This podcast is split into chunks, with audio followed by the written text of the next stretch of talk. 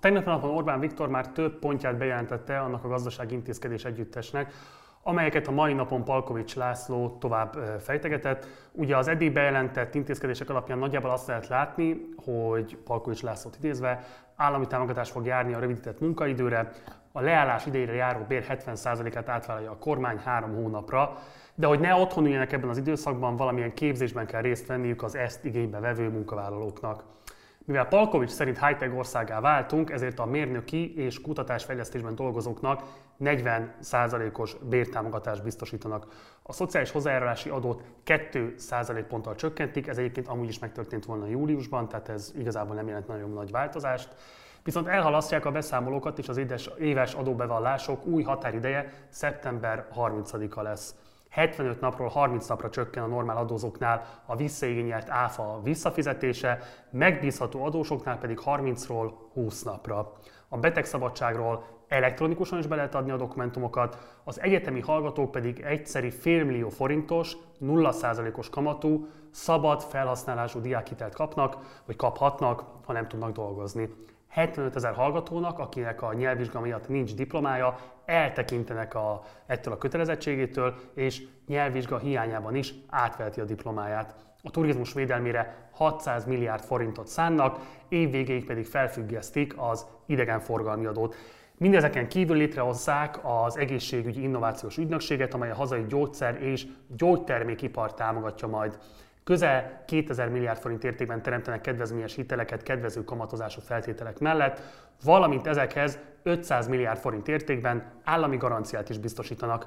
Meghosszabbítják a gyodra, azaz a fogyatékkal élőket ápolót megillető támogatásra vonatkozó határidőket, a veszélyhelyzet utáni második hónap végéig megmarad a mostani támogatás.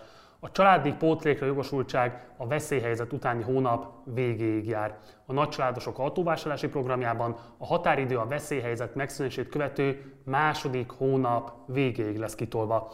Módosítják a nyugdíjra és a nyugdíjszerű ellátásokra vonatkozó határidőket, itt még további információkra várunk, hogy ez pontosan mit fog majd jelenteni, illetve az úgynevezett 13. havi nyugdíjat fokozatosan hozzák vissza, jövő februárban egy heti plusz nyugdíj lesz, tehát igazából ez egy 57. havi nyugdíj, ha jól értelmezzük. Hogy pontosan hogyan is kell értelmezni egyébként ezeket és a további bejelentéseket és általában a kormányzati válságkezelés irányvonalait, azért ma három interjút szerveztünk. Elsőként Pogácsa Zoltán, közgazdász, az új egyenlőség főszerkesztője a vendégünk, akit arra kértünk, hogy ismertesse számunkra és a nézőink számára, hogy mit gondol a kormányzat által bejelentett intézkedésekről. Üdvözöllek itt a műsorban, Zoltán! Szervusz, üdvözlöm a hallgatókat! Köszönjük, hogy rendelkezésünkre állsz. Szóval mit gondolsz mindarról, amit tegnap Orbán Viktor, illetve ma Palkovics László bejelentett? Válságkezelés, gazdaságélénkítés vagy megszorítás együttes, amit hallhattunk tőlük? Hát én azt gondolom, hogy ez most egy elindulás a jó irányba, ahhoz képest, amit eddig láttunk. Tehát eddig Orbán Viktorra mindig az volt a jellemző válságkezelés szempontjából, hogy adócsökkentés, centralizáció. Nagyjából ebben a kettőben tudod gondolkodni. Az, hogy ebben a csomagban most van egy átvállalása a béreknek, ez szerintem a legfontosabb dolog, amit itt el lehet mondani. Még nem jött ki a jogszabály, tehát még nem lehet tudni, hogy ez mekkora. Tehát ugye 75% az a e, csökkentett munkaidőből a kieső bérre vonatkozik, azaz, hogy ez nem a teljes bérnek a 75%-a, hogy ez Pontosan mennyi lesz, azt egyelőre nehéz megmondani, de maga az, hogy elfogadta a kormány, hogy itt bizony embereknek e, a, a, vállalatok kereslet kiesése miatt e, csökkenni fog a jövedelme, és hogy ezt muszáj lesz más országokhoz hasonlóan e, bizony az államnak kipótolnia. Ez szerintem egy előrelépés a pozitív irányba legalábbis precedens teremt. Egyelőre nem, nem tudjuk, meddig tart a válság, de hogyha mondjuk hosszabb ideig tartana, akkor ha legalább ez az intézmény létezik, akkor ezt lehet emelni, kitolni később. Tehát maga az, hogy ezt a formát elfogadta a kormány, az szerintem egy nagyon fontos előrelépés. Továbbra is kérdés persze, hogy mi történik azokkal, akik korábban teljesen elvesztették a munkájukat, vagy ezután fogják. Ugye továbbra is ragaszkodik a kormány ahhoz, hogy ez a három havi nagyon kevés jövedelemmel járó munkakeresési járulék vagy támogatás maradjon, ez kevésnek fog bizonyulni, hogyha tényleg tömegesen el... Abban egyetértek egyébként Palkovics miniszter úrra, hogy jobb az embereket munkahelyen tartani, tehát hogyha legalábbis elvileg megőrződik a munkahely, az nyilván jobb, mint hogyha elbocsátják, de már elbocsátottak embereket tömegesen, és el is fognak, tehát valamit azzal is kezdeni kell, hogy mi lesz azokkal, akik, akik egyszerűen az utcára kerülnek, nekik milyen jövedelmük lesz, a, nyugdíjas, a nyugdíjjal kapcsolatos támogatás az szerintem a vicc kategóriája, tehát az, hogy egy 2020-ban beütő hatalmas válságot úgy próbálunk kezelni, hogy 2021-ben adunk egy heti extra nyugdíjat, ez, ez, ez értelmezhetetlen szerintem. De az, hogy a, a bérek kipótlása irányába elindult a kormányzat, az jó irány. Én azt gondolom, hogy az, hogy ezeknek az embereknek képzéseket nyújtanak, az informatikus képzés online-osítása szintén jó irány. Én nem törölném el a, a nyelvvizsga követelményt. Én azt gondolom, hogy ez nagyon fontos a 21. században, hogy bizony, aki egyetemi diplomával rendelkezik, az szerintem nem tud megélni a világban, hogyha nincsen nyelvvizsgája. És, és a, hát persze valamit kell csinálni a turizmussal, és persze az egy lehetőség, hogy akkor most adunk támogatást arra, hogy a turisztikai kapacitásokat fejlesszük, de nem vagyok biztos benne, hogy ezt tömegesen igénybe fogják venni azok a turisztikai vállalkozások, akiknek most teljes egészében kiesik a keresletük, és nagyon bizonytalanná válik a jövőjük. Mit lehet elmondani a magyarországi válságkezelés, nem is irányvonaláról, de inkább a volumenéről? Most nem is feltétlenül Ausztriával összevetve, de mondjuk a többi régiós országgal összevetve, akár Romániában bejelentett válságkezelő intézkedésekkel összevetve, akár a Szerbiában vagy adott esetben Szlovákiában bejelentett válságkezelő intézkedésekkel összevetve. Tehát, hogy ezekkel az országokkal összehasonlítva a magyar válságkezelésre szánt összegek volumene, ről mit lehet elmondani? Az a baj, hogy egyelőre elég nagy bizonytalanság van a tényleges volumen kapcsán. Ugye a kormány azt jelentette be, hogy minden idők legnagyobb kezelése, de ugye, ha csak szűken a bérpótlást nézzük, az egyébként szerényebb, az látszik, mint a környező országok, vagy akár Kelet-Európa, de főleg Nyugat-Európa. A csomag egészét nézzük, akkor még ugye nagyon nehéz megmondani, hogy mekkora az a csomag valójában, mert egy csomó olyan eleme van, ami valójában nem az állami költségvetésből megy. Tehát mondjuk az, hogy ráterheljük a, e, a bankokra egy jelentős részét mondjuk a hitelek e, moratóriumának, az nem az állami költségvetés része, és rengeteg ilyen hiteleleme van a dolognak, tehát mondjuk az, hogy 500 ezer forintos diákhitelt adunk az egyetemistáknak, az ugye megint nem feltétlenül e, egy kiadás növelő, vagy egy, eh, igen, egy kiadás növelő tétel a költségvetésnek, hiszen ez egy visszafizetendő hitel, és csomó ilyen eleme van. Tehát nagyon nehéz megmondani, hogy mekkora valójában egy olyan eh, válságkezelés, ami nem támogatásokat ad, hanem többségében hitelekkel, eh, adóbefizetési kötelezettség eltolásokkal, ilyenekkel operál. Te ugye hangos kritikusa voltál Botka László 13. havi nyugdíj követelésének vagy elképzelésének, amikor ő még miniszterelnök jelöltje volt a Magyar Szocialista Pártnak. Hogyan lehet értékelni most ezt a 13. havi nyugdíj ígéretet, amiről te azt mondod, hogy a vicc kategória, hogy majd 2021-ben jelent egy heti, nem havi, heti nyugdíjat a nyugdíjra jogosultak számára. Ezt nyilván minden nyugdíjas átlátja, hogy itt most valójában mire irányul ez az intézkedés, hogy mikor lesz majd nekik ebből bármifajta bevételük. Mi lehet a kormányzati szándék egy ennyire átlátszóan csalfa hazug megoldással, amit most megpróbálnak a nyugdíjellátásban bevezetni? Én azt gondolom, hogy soha nem ilyen 13.-14. havi pénzekkel kellene operálni, hanem először is tisztességes mértékű nyugdíjakat kellene biztosítani, és főleg azoknál, akiknek egyébként nagyon alacsony a nyugdíja, tehát Magyarországon van egy réteg, akinek különböző okokból, de olyan elképesztően alacsony nyugdíja van, ami messze a létminimum alatt van, és messze a minimálbér alatt van, tehát szerintem az első dolog, amit rendezni kéne, még amúgy a válságtól függetlenül is, hogy ennek a nagyon kis nyugdíjú rétegnek a megélhetését felvinni legalább a mindenkori minimálbérnek a szintjére. Amúgy a nyugdíjasok talán a legkevésbé veszélyeztetett réteg, hiszen nekik alapvetően nem fog megszűnni a nyugdíjuk a válság miatt. Őket azt fogja érinteni, hogy az árak fognak nagyon felmenni, tehát azért ők sem teljesen, hogy mondjam, veszély nélküli réteg, hiszen hogyha az euró-forint árfolyama tartósan ilyen gyenge marad, már pedig most ugye ezt látjuk, hogy ez egyre gyengül, akkor az minden importárban meg fog látszani és már tapasztalható bizonyos drágulás az élelmiszerekben. Tehát azért őket is fogja valamennyire érinteni, de a nyugdíjasoknak én azt gondolom, hogy egy tisztességes és kiszámítható eh, havi nyugdíjat kell adni, és nem pedig mindenfajta extra, később elvonható eh, juttatásokkal, és hát főleg nem a következő évekre. Tehát, hogyha idén van a válság, akkor idén kell nyugdíjat emelni, nem pedig a következő években, eh, hetekbe el, el, el darabolva. Záró kérdés, szerinted várható-e jegybanki beavatkozás az elszabaduló euró árfolyam miatt? Hát már valamilyen mértékben a jegybank próbált reagálni, ha nem is a hagyományos irányadó kamattát emelte, de különböző, most ebben nem megyek bele, de ilyen bonyolult technikai manőverekkel próbált már gyakorlatilag kamatot emelni. Ma délután lesz egy bejelentés a Matolcsi egybank elnök úrnak. Én azt gondolom, hogy mindenfajta nem konvencionális eszközzel bizony megpróbálják ezt az árfolyamot a másik irányba lendíteni, mert én ugyan még olyan 2.35, 2.40, 2.45-nél nem tartottam drámainak amúgy az euró-forint árfolyamot, de a jelenlegi árfolyam az szerintem már nem kérdés, hogy ez egy, ez egy nagyon-nagyon drámai és kedvezőtlen árfolyam.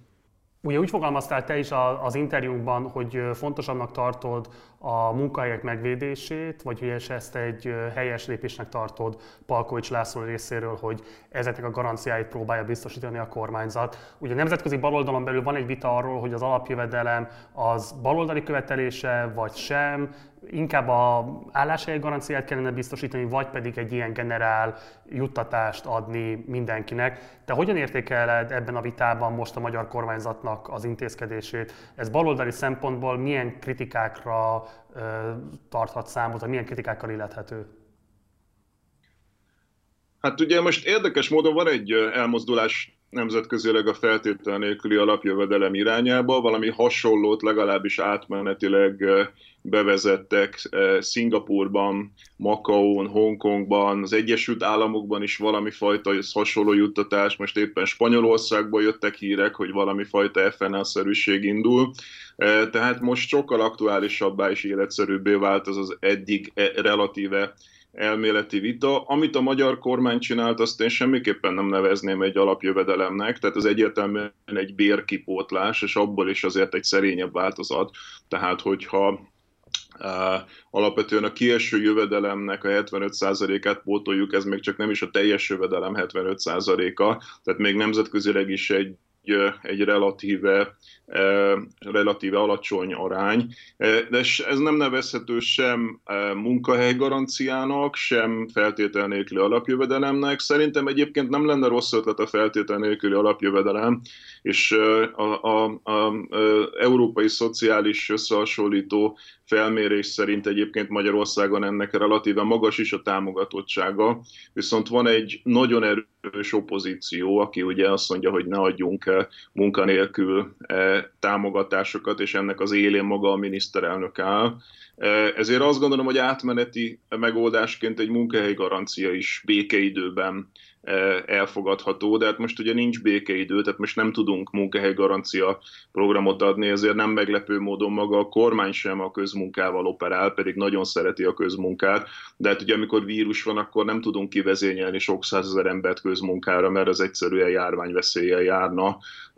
Tehát a munkahely garancia lehet valami fajta átmeneti bevezető hosszabb távon béke, békeidőben.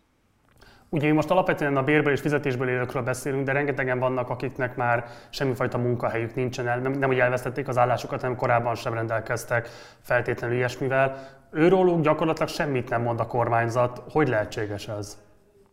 Hát azt mondja, hogy ugye munkaalapú társadalom, munkaalapú társadalom, tehát föl, továbbra is táplálja magában azt az illúziót, hogy itt vannak munkahelyek, itt teljes foglalkoztatás van, és azért a, aki akar, az talál munkát. Ez eddig sem volt igaz az ország nagy részében. Tehát ugye azért a munkaerő hiány az úgy alakult ki, azt ne felejtsük el, hogy egyrészt elment körülbelül 300-350 ezer ember Nyugat-Európába dolgozni, akik magyar statisztikában aktívnak voltak számon tartva, másrészt 200-220 ezer ember volt közmunkaprogramokba, harmadrészt pedig körülbelül egy ilyen 173 ezer ember a KPMG becslése szerint az Európai Uniós beruházásokhoz kötődően volt alkalmazva, tehát miközben Magyarországon gyakorlatilag tényleg kialakult egy munkaerőhiány, de közben meg az ország nagy részén meg egyébként nagyon alacsony foglalkoztatás volt. Tehát lehet, hogy Budapesten vagy Észak-Nyugat Magyarországon de facto munkaerőhiány volt, ahonnan ugye ráadásul ingáztak Ausztriába,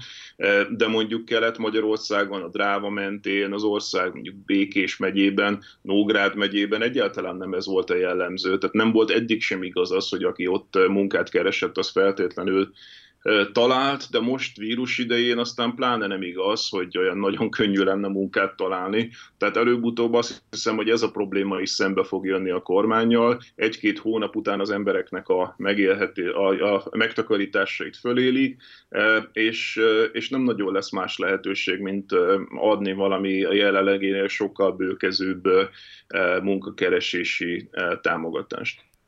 Ugye az elmúlt napokban drámai riportokat olvashattunk a fősodratú sajtóban, gyakorlatilag mindenhol azok a sztorik uralják a címlapokat, amelyek arról szólnak, hogy emberek hogyan nincs telenedtek el egyik napról a másikra. Tényleg drámaiak azok a beszámolók, amely arról szól, hogy az egy eleve ilyen bizonytalan megélhetésen rendelkező emberek most néhány ezer forintból kell, hogy a megélhetésüket biztosítsák, a lakhatásuk teljesen bizonytalan, van, akinek már felmondtak. Ugye olyan történeteket is olvastunk, nem csak Magyarországon, külföldön is, hogy egészségügyben dolgozó embereknek mondják fel az albérletüket a főbérlők arra hivatkozva, hogy járványügyi extra veszélyt jelent a személyük. Tehát rengeteg olyan válság van, ami nem csak Magyarországon zajlik, hanem zajlik egyébként a centrumországokban is, a jobban eleresztett országokban is, de nyilván Magyarország ebből a szempontból jobban kiszolgáltatott, hogy azt te is mondtad. Szerinted továbbra is megúszhatja Orbán Viktor azt, hogy vállaljon valamilyen fajta direkt készpénztranszfer biztosítását ezeknek a százezereknek, akikről most beszélünk. Tehát elképzelhető tényleg az, hogy Magyarország lesz az az ország, ami végigmegy ezen az egész válságon, anélkül, hogy bármilyen módon kémtele lenne a kormányzat direktben kompenzálni ezeknek az embereknek a kieső jövedelmét? Én azt gondolom, hogy a kormányfő fejében ezek az emberek, ezek gyakorlatilag hát most erősen fogok fogalmazni, de használhatatlanok. E, tehát ugye az nagyon árulkodó, hogy most, amikor az állásban lévőket támogatjuk ezzel a 75%-os bérpotlással, akkor ugye cserébe elvárjuk, hogy ők valami fajta képzésben vegyenek részt. Tehát, hogy ne az legyen, hogy otthon ülnek és nem dolgoznak, hanem valami fajta képzést kapnak. Ami egyébként szerintem fair, tehát, hogy ez egy hasznos előremutató dolog, hogy használják ezt az időt. Persze mondjuk tegyük hozzá, hogy közben tanítják otthon a gyerekeiket, akik nem járnak iskolába, de amúgy szerintem az hasznos tud lenni, hogyha valami fajta képzést kapnak. Na de akkor felvetődik az emberben az a kérdés, hogy akik eddig közmunkán voltak, és ugye ezeknek az embereknek, akiről te beszélsz, alapvetően a közmunkaprogramokat szánta a kormányzat az elmúlt tíz évben, nekik miért nem volt soha igazából képzés? Tehát miért gondoltuk azt, hogy érdemi képzés képzés nélkül biztosítani tudjuk a jövőjüket, és nem pedig az van, hogy bekerülnek a közmunkára, majd visszakerülnek a nincstelenségbe. Bekerülnek a közmunkára, vissza a nincstelenségbe. Ugye a Magyar Tudományos Akadémia elemzése szerint világosan látszott, hogy igazából érdemi képzést ezek az emberek nem kaptak. Ez szerintem nem nagyon szól másról, mint hogy a miniszterelnök fejében ezek az emberek képezhetetlenek, egyszerűen de facto szinte lemondunk róluk. E, az ő fejében vannak az állásban lévők, akik e, a valódi munkahelyeken dolgozók, akiket érdemes képezni, meg van ez a e, underclass-szerű réteg, akit hát adunk nekik valami közmunkát, hogy mégse az legyen, hogy teljesen munkanélkül vannak, de valójában nem hiszünk abba, hogy őket érdemben be lehetne kapcsolni a valódi gazdaság valódi körforgásába. Szerintem még mindig alapvetően ez van a fejében, csak most ugye nem lehet majd közmunkát csinálni, tehát szerintem az lesz, amit mondasz, hogy mivel most a közmunka megoldás járvány idején nem működik, főleg ha elhúzódik a járvány, ezért be fog jönni az a probléma a kormányzattal, hogy bizony valami megélhetést kell nekik adni. Ráadásul az ő köreikben sokkal jobban fog terjedni a járvány. Tehát azt látjuk mondjuk az Egyesült Államokból, hogy a legdurvább járványterjedés az New Orleansban van, ahol egyébként egyrészt feketék élnek, másrészt szegény negyedek vannak, tehát már az is látszik, hogy a szegényebb társadalmi rétegekben, ahol sokkal többen élnek egy lakásban, ahol sokkal eh, nehezebb az egészséges táplálkozás fenntartása, ott ráadásul valószínűleg a vírus, vírus terjedése is erőteljesebb. És akkor záró kérdés, több önkormányzat részéről látunk nagyon inspiráló szolidaritási cselekvéseket. Ugye Botka volt az, aki tegnap egy Facebook posztjában hatalmasat futott, amelyben bejelentette, hogy követeli a sokkal direktebb felelősségvállalást és készpénztranszferek biztosítását a megszorult polgártársak számára, de csomó egyéb inspiráló kezdeményezés van, Józsefvárosban is próbálkoznak valamilyen módon ételadományokkal, lakhatási segítséggel és így tovább segíteni a rászorulókat. Az első kerületben jelentette be Véna Száj Márta, hogy 100 ezer forintra egészítik ki azoknak a jövedelmét, akiknek nem éri el az átlag jövedelme ezt a szintet. Tehát, hogy van rengeteg jó kezdeményezés ellenzékinek mondott polgármesterek részéről is, és lehet látni egyébként más olyan szolidaritási hálókat is, amelyek most megmozdulnak, és tényleg szinte a semmiből elkezdenek segíteni, nem csak az egészségügyben dolgozók számára, hanem minden más olyan területen, azt lehet érezni, hogy van valami fajta már most megjelenő katasztrófája ennek a válságnak. Ugyanakkor nyilvánvaló, hogy ezek tüneti kezelések lehetnek, nem bagatelizálnak a jelentőségüket, de hát nyilvánvalóan nem tudnak olyan hatással lenni, mint hogyha az állam vállalna bármilyen garanciát és mivel nyilvánvalóan korlátozott a politikai tiltakozás, követelés eszköztára, nem csak a kétharmad miatt, hanem a járvány miatt is az ellenzék kezében. Ezért azt kérdezem így zárásként tőled, hogy mit tehet az ellenzék, mit tehetnek azok a polgármesterek, akik nem a Fidesznek vannak lekötelezve, mit tehetnek a szakszervezetek, tehát tudsz esetleg valamilyen ajánlást adni ennek a három szektornak, tehát ellenzéki pártok, ellenzéki polgármesterek, illetve szakszervezetek, hogyan érdemes kezelniük a kormányzat által bejelentett intézkedéseket, és milyen követelések irányában lenne érdemes nyomniuk a kormányzatot? Hát ha, ha megengeded a pártokat, most kivenném ebből, mert ez egy nagyon hosszú és nagyon bonyolult és összetett történet, hogy a magyar Akkor ellenzéki azt, pártok... Mondjuk majd egyszer visszahívunk, jó? Jó. Az önkormányzatok ugye sokat tehetnek, tehát most egy baloldali önkormányzat azért nagyon erőteljesen be tudja mutatni, hogy ő mennyire szolidáris és mennyire e, támogató, e, és főleg kontrasztba tud kerülni a kormányjal, de hát ugye azt is láttuk, hogy a kormányzat meg bele tud nyúlni a E, az önkormányzatokba, tehát egyrészt majdnem teljesen elvették az önkormányzatok kompetenciáit, aztán ott visszakoztak, de mondjuk az, amikor az kormány belenyúl a parkolásba Budapesten, tehát ez szerintem elképesztő, hogy ugye egy önkormányzat még a saját parkolását sem képes szabályozni, hanem a kormányzatnak van e, lehetősége belenyúlni egy autonóm főváros parkolási rendjébe. Tehát ez, ez szinte értelmetlenné teszi az önkormányzatiságot, azt gondolom, hogyha gyakorlatilag bármilyen költségvetést és kompetenciát módosíthat a kormányzat. Tehát nagyon-nagyon borotva élen táncol persze a magyar önkormányzatiság, de ameddig van, addig azt gondolom, hogy szabad is, és lehet is, és kell is élni vele. Ami a szakszervezeteket illeti, ugye az is látszott, hogy ennek a csomagnak az összeállításánál nem tekintették tárgyaló partnernek a, a, a szakszervezeteket. Tehát lehet tudni, hogy kikkel tárgyalt a kormányzat, az összes munkavállalói érdekképviselettel, kamarával, még a nemzetköziekkel is egyébként, magyar, német, magyar, amerikai, stb. Akivel nem tárgyalt, az a szakszervezetek. Tehát egész egyszerűen nem voltak benne a szakszervezetek a csomag egyeztetésébe, ami szerintem önmagában egyrészt felháborító, másrészt azt gondolom, hogy káros, nem nagyon lehet egy ilyen válságkezelést a szakszervezetek nélkül megcsinálni. Én a szakszervezet lennék, most ezt nagyon erősen kihasználnám, és ezzel kampányolnék, hogy igenis lépjenek be az emberek a szakszervezetbe, vegyék észre, hogy csak egy erős szakszervezet tudja megvédeni őket egy ilyen helyzetben, Tehát szerintem most én indítanék a szakszervezet lennék, egy nagyon erős kampánytól fölhívnám az emberek figyelmét. Hogyha most nagyon féltik az egzisztenciájukat, akkor az a minimum, hogy tegyék meg az emberek, hogy belépnek a szakszervezetbe. Tehát azt gondolom, hogy aki úgy vár megoldásokat az egzisztenciájára, hogy közben nem szakszervezeti tag, az nem érti a világot, az lenne a minimum, hogy legalább lépjen be egy szakszervezetbe. Zoltán, nagyon szépen köszönöm, hogy rendelkezésünkre álltál, és köszönöm szépen, hogy válaszoltál a kérdéseinkre. És hát ki is jelölted igazából a következő beszélgetésünknek a témáját. Fogunk keresni még akkor abban a témakörben, hogy megtudjuk, hogy a pártoknak szerinted az ellenzéki pártoknak mégis mit kellene csinálniuk ebben a helyzetben. Köszönöm szépen, hogy rendelkezésünkre álltál. Minden jót. Köszönöm szépen. Sziasztok. Viszont.